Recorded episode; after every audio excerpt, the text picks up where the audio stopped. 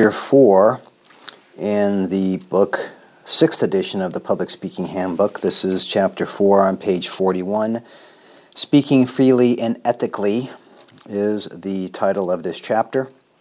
And hopefully by now, all of you have listened to my lecture audio on Texas versus Johnson, which is one of the Supreme Court cases that is listed in this chapter on page 46 they talk about um, list the uh, Texas versus Johnson here as they say the U.S. Supreme Court defends the burning of the U.S. flag as a speech act. Actually, the United States Supreme Court invented a new idea, a new term called a speech act, is probably more accurately what it should uh, should say there.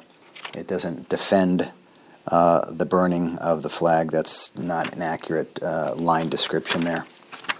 It makes an argument that uh, a state can't make a law that says you can't burn an American flag in public because the Supreme Court says that burning a flag is considered uh, protected speech under the First Amendment. So, hopefully, you uh, listened to that lecture, and so that will be a little bit of a context for uh, chapter 4.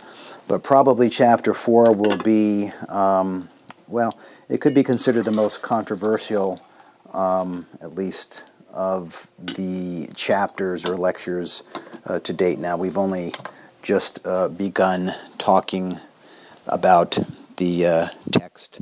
So most of you have already either read chapters 1, 2, and 3, or uh, have listened to the audio, or you should have and still can prior to this. So the thing is, uh, the chapters do, in a sense, build on each other. They're not.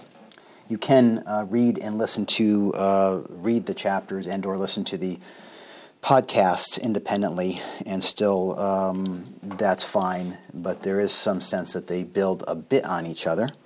But uh, so we're going to talk about speaking freely and ethically, and the book says there's three objectives here. One, explain how free speech has been challenged and defended throughout history. Two, list and explain five criteria for ethical public speaking.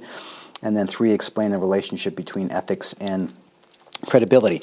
And so, depending upon when you're listening to this audio broadcast, um, it could be in a time when there's all sorts of protests and um, lots of uh, dissenting opinions about uh, what is legitimate legal protests and what is uh, violence, violent interactions, and those kind of things. So it just depends.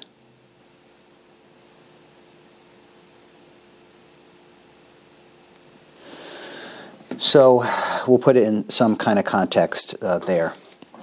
It honestly doesn't matter. I've been teaching for almost 25 years. It wouldn't matter when I was talking about free speech uh, my opinion hasn't changed that much over the last 25 years, probably not since 1980. Um, so I'm probably considered more of a free speech absolutist, which means, in general, that um, if you uh, don't like someone's opinion, uh, you should counter it with a, a, better opinion. It's not necessary to um, restrict or suppress or censor somebody's opinion that you disagree with. There's a lot of things, very positive things that you can learn about yourself and about others by being able to hear opinions that you uh, disagree with, even if you passionately disagree with. So uh, on page 42, they have an outline. It says speaking freely, free speech in the U.S. Constitution, free speech in the 20th century, free speech in the 21st century. And the second point have a clear, responsible goal when speaking, use sound evidence and reasoning, be sensitive and tolerant to differences, be honest, don't plagiarize, and then lastly, speak credibly. So um, that's kind of where we start here.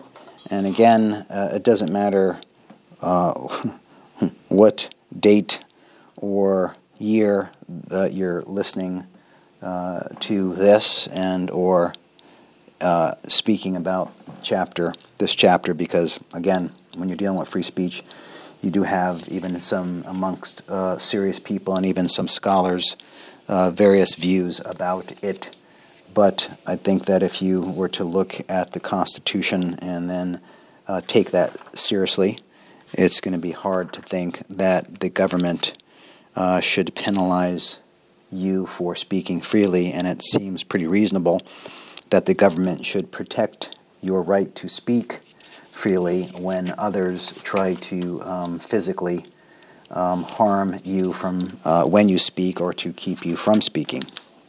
So we'll talk a lot about the United States Constitution, and I do recommend that uh, you read uh, it in entirety, and also the Federalist Papers would be great if you can also read those in entirety. And uh, but I would just minimally do some uh, investigating, read the Bill of Rights, and and just um, learn about the history of the United States Constitution, and also look at the different ways it's uh, the Constitution has been amended over the years and the different um, decisions that the Supreme Court has made. Some good, some not so good, some horrible, some fantastic. And again, depending upon who you ask, they'll have different um, views on which ones are fantastic and which ones are horrible. So I'm not sure if there's any um, great consensus, but there is an maybe an outlying outlying view and maybe one that has greater consensus.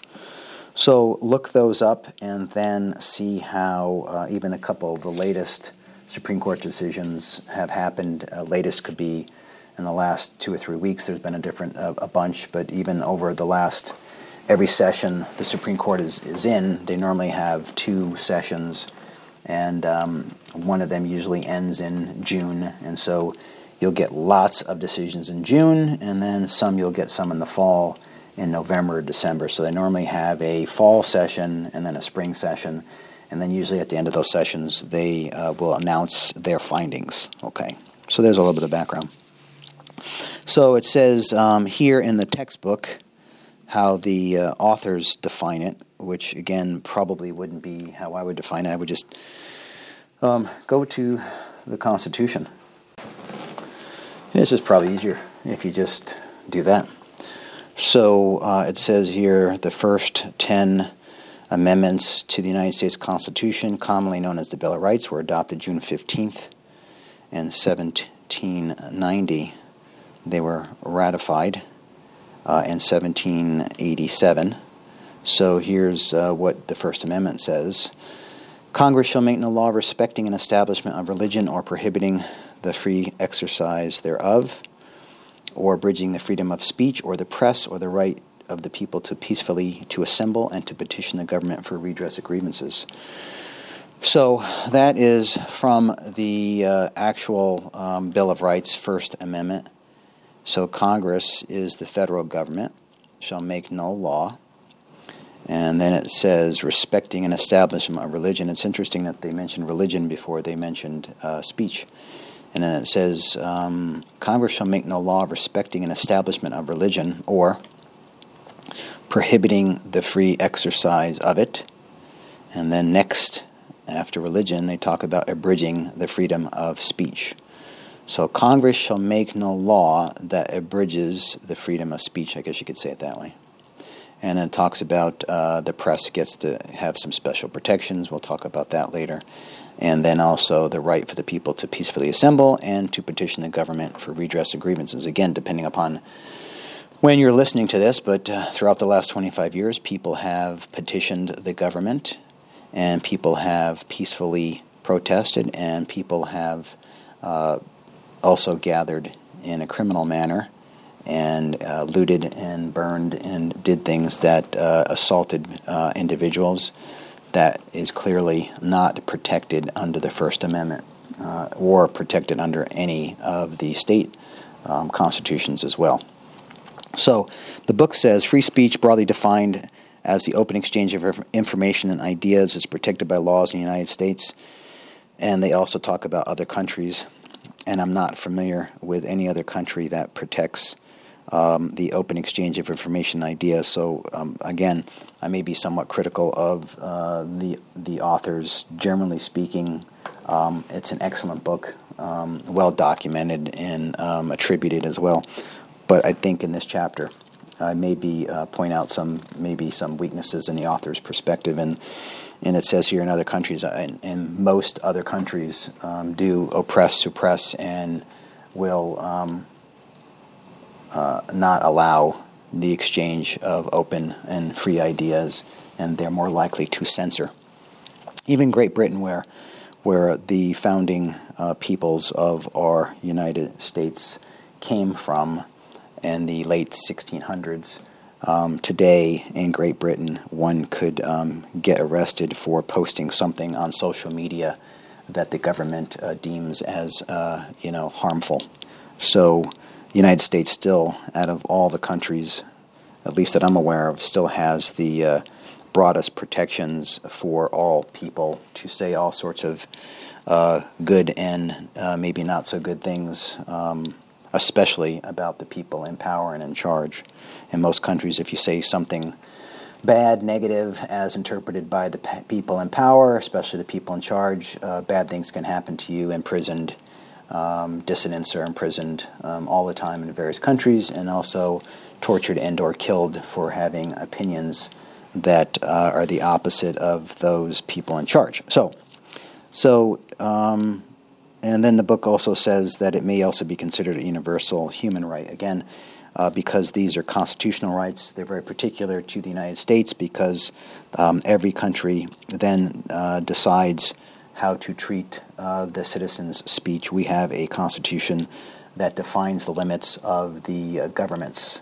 And so the limits are not on the people, the, government, the limits are on the government. So the people get to speak freely um, and the government uh, is is responsible to protect the people's right to speak freely. So, um, so they define free speech a little bit more uh, broadly, maybe more nuanced than if you would just read it from the Constitution.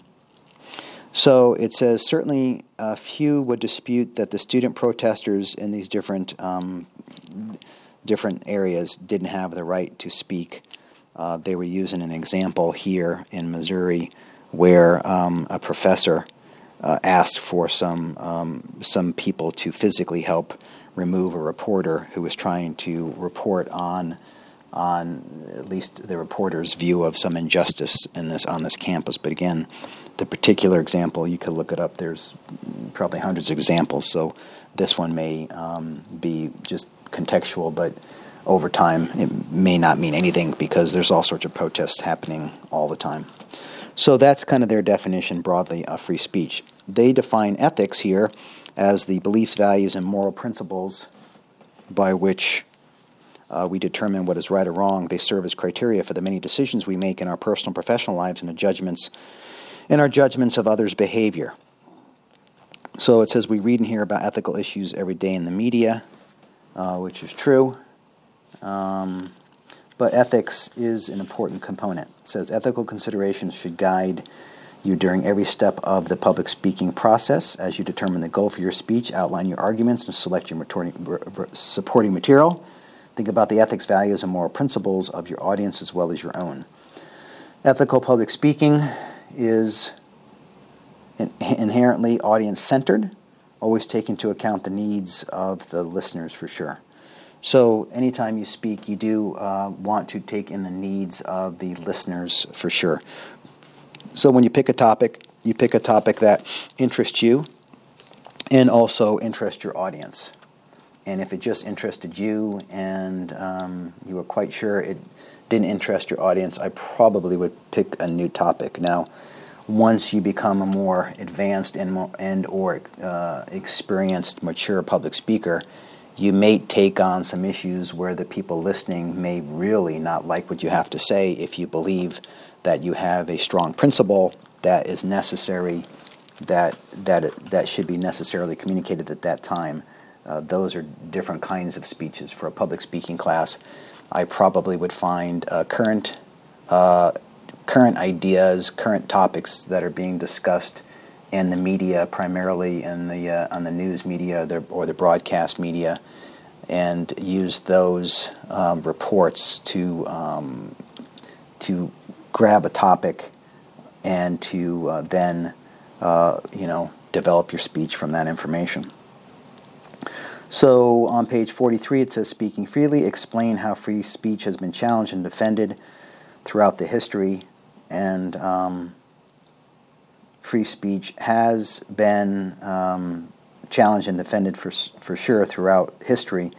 And um, depending upon from which perspective one stands, it could be some people have argued, for instance, um, the uh, Westboro Baptist Church case um, a few years ago, where the um, this uh, church, I would say in parentheses, but they they consider themselves a church, would protest at military funerals, and they would say all sorts of mean and hurtful things. You can go look that stuff up, and um, some of the families, obviously, of the fallen uh, individuals were upset uh, by that, and there was a lawsuit, and it eventually went to the United States Supreme Court.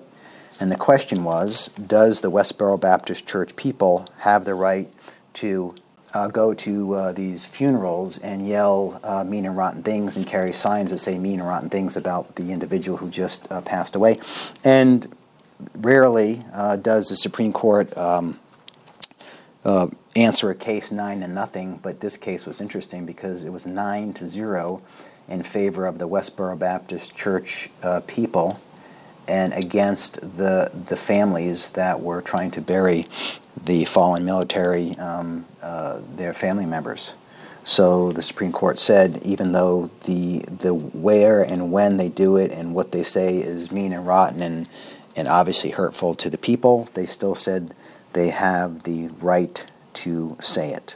That may be, at least off the top of my head, the most egregious, you know, kind of not egregious. That would be the example that says free speech, the uh, legal protections to speak freely cover the most vulgar, rotten things that people could say, not the kind of things that just casually upset people. But free speech covers every type of mean and rotten and hurtful thing that anybody could say and not just um, speech that is, is uh, bothersome, so to speak.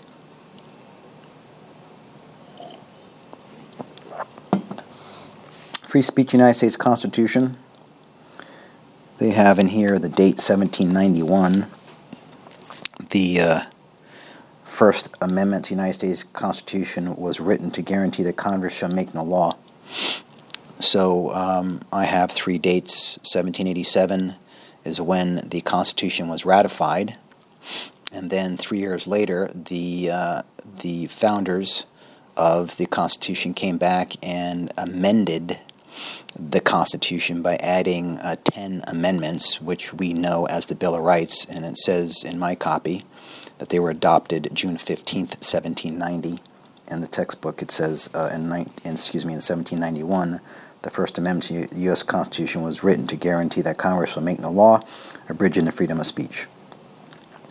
And it says, in more than 200 years since then, entities as varied as state legislatures, college, university, and other so called civil rights groups and federal courts have sought to define, both in law and public policy, what the phrase freedom of speech means. It says only after the ratification of the First Amendment, Congress passed only a few years after the ratification of the First Amendment, Congress passed the Sedition Act, providing punishment for those who spoke out against the government. When Thomas Jefferson and James Madison declared this act unconstitutional, it was allowed to lapse. And if you look back on some of these um, Supreme Court decisions, especially those um, dealing with freedom of speech, um, the Sedition Act uh, had a context for sure. And so um, I know that the courts have said that uh, f- uh, that the First Amendment guarantees uh, the right of the people to speak freely, and then they will also say, well, there's certain time, place, and manner restrictions that um, can be legal legal to enact. And I think in that case, uh, the Congress thought that there were certain things that during war that people should not say uh, because it interfered with the government's ability to fight enemies, and I think that's one of the rationales for the Sedition Act. But later on, uh, it was declared unconstitutional and allowed to lapse. Free speech in the 20th century and um, during World War I, the uh, U.S. Supreme Court ruled that it was lawful to rest- restrict speech uh, that presented a clear and present danger to the nation. And again, uh, time, place, and manner uh, restrictions. The, the Supreme Court has said that they will, uh, within limit, allow those types of restrictions, and I think that's probably another uh, justification for them. Um, in 1964, the Supreme Court narrowed the definition of slander, false speech that harms someone. The court ruled that before a public official can recover from slander, he or she must prove that the statement was made with actual malice. Again, it's a very narrow ruling um, because it had to do with people in public. So if an individual says something about them that is obviously not true, then uh, then the individual could then sue the person for slander. But this happens to be a public official, not a non-public person. And it says here that uh, they must prove that the statement that was made uh, was made with actual malice.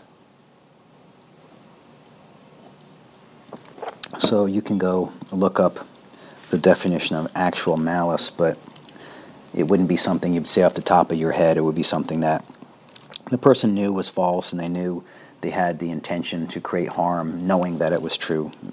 A very general definition of malice.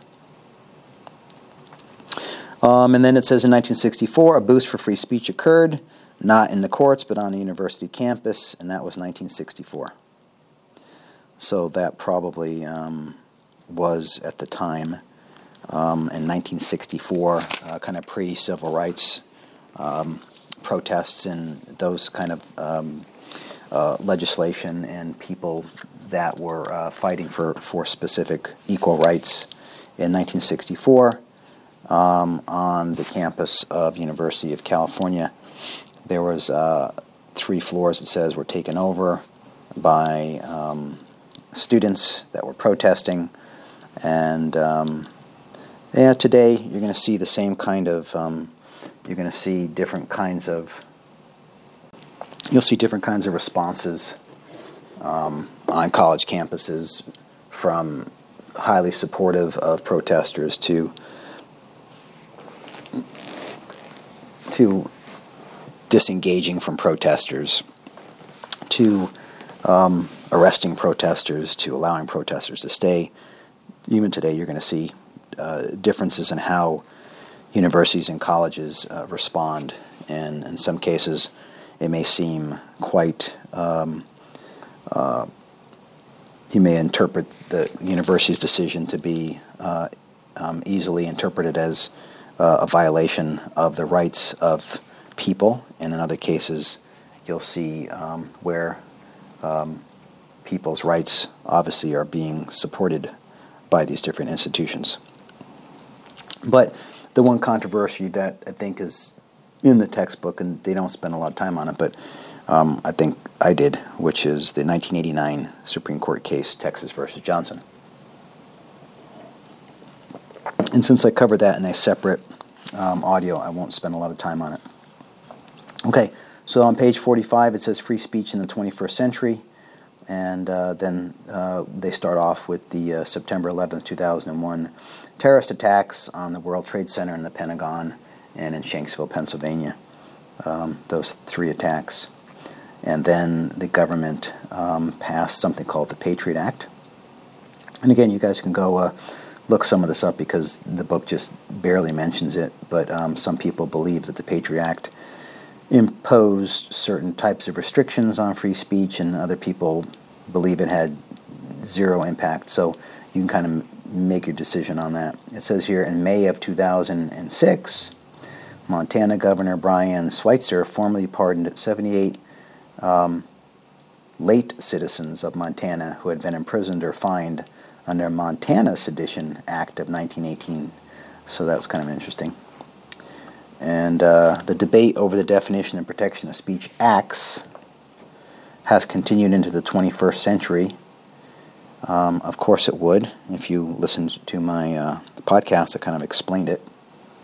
That if um, if actions count, if actions can be protected under the First Amendment as speech, then it just would be rational that there's going to be other actions that people will argue that should be protected under the First Amendment. And again, if it is true that you can act in a way that clearly violates uh, the state law, but that you can then try to make an argument that uh, your your actions, even though they're unlawful, they under the state law that they should be protected because they are really speech and not actions at all, or they're actions and speech, but the action should be treated as speech. And hopefully, in in that uh, audio lecture, I made some sense of that because you could see where it says. Um, the debate over the definition and protection of speech access continued into the 21st century, of course. In 2013, a U.S. federal court ruled that using a like button on Facebook is free speech, is a free speech act protected by the Constitution. So, um, a federal court ruled that using the like button on Facebook um, is a free speech act protected by the Constitution. So on page, back to page 45, in, uh, in the middle of section there is interesting. It says that the debate over the definition and protection of speech acts has continued. I think I just said that. Um, but um, it's kind of reminiscent of the uh, Texas versus Johnson ruling. But it says here uh, the Fourth Circuit um, decided, the Fourth Circuit Court of Appeals decided that um, there were a couple of sheriff deputies that either got were not appointed to uh, a uh, basically didn't get a promotion, and one of them may have been fired. That uh, because they hit the like button on the sheriff's opponent, so the sheriff then decided that they should be fired, and ultimately the U.S. Court of Appeals ruled in Bland versus Roberts that clicking the like button on Facebook qualifies as protected speech. So the um, deputies clicked uh, the like button on the, uh, I guess, the opponent of the sheriff, and somehow the sheriff found out and either demoted them or didn't give them promotion. I think it says one may have been fired and the, the U.S. Court of Appeals said that uh, you cannot, that's free speech, which means you can't penalize somebody for speaking freely. So if you hit the like button, that's considered speaking freely, and you cannot uh, fire the person or demote them. I mean, on its face, it just sounds silly that um, this sheriff would want to demote or fire uh, employees because they, quote, uh, hit the like button on on somebody else's page.